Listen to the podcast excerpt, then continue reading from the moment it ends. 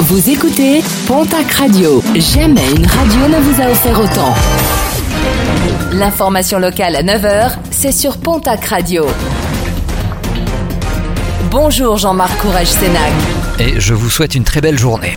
Une cavale de 5 mois dans les Pyrénées-Atlantiques. Le détenu qui s'était évadé de l'hôpital de Pau en juillet dernier a finalement été retrouvé. L'homme âgé d'une trentaine d'années en garde à vue dans le cadre d'une affaire de trafic avait profité d'un examen médical à l'hôpital pour prendre la fuite en caleçon. Le parquet de Bayonne a annoncé vendredi son arrestation. Son placement en détention provisoire a été ordonné. Un appel à témoins lancé après l'accident mortel survenu jeudi matin à Arcisan-de-Sus dans les Hautes-Pyrénées.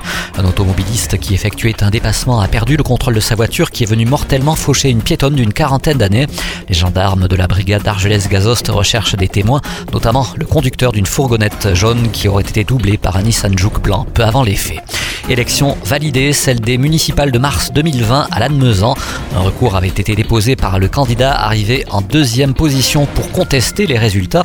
Était notamment reproché une irrégularité de taille des bulletins de vote, une requête dernièrement rejetée par le Conseil d'État, dernier recours judiciaire possible.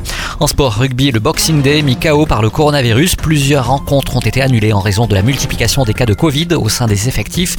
C'était le cas hier soir entre le Stade toulousain et le Stade français. Ce soir entre la section paloise et le Racing 92. Biarritz devrait normalement jouer ce soir à 19h face à l'équipe de Montpellier. En Pro D2 cette fois-ci une recrue de choix pour l'aviron bayonnais. En fin de contrat avec le Racing 92, le demi de mêlée international Maxime Macheneau s'est engagé avec Bayonne pour les trois prochaines saisons.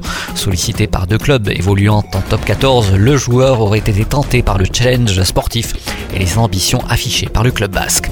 Toujours en rugby du mouvement à Lourdes, les entraîneurs de l'équipe de rugby du FCL 15 ont tous démissionné.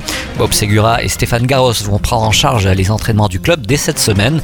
Le club qui est actuellement à l'avant-dernière place du championnat à l'issue de la phase allée de la Fédérale 2. Et puis en basket cette fois-ci, la 14e journée de Betclic Elite avec l'élan béarnais qui affronte ce soir l'équipe de Rouen. Premier rebond programmé à 20h.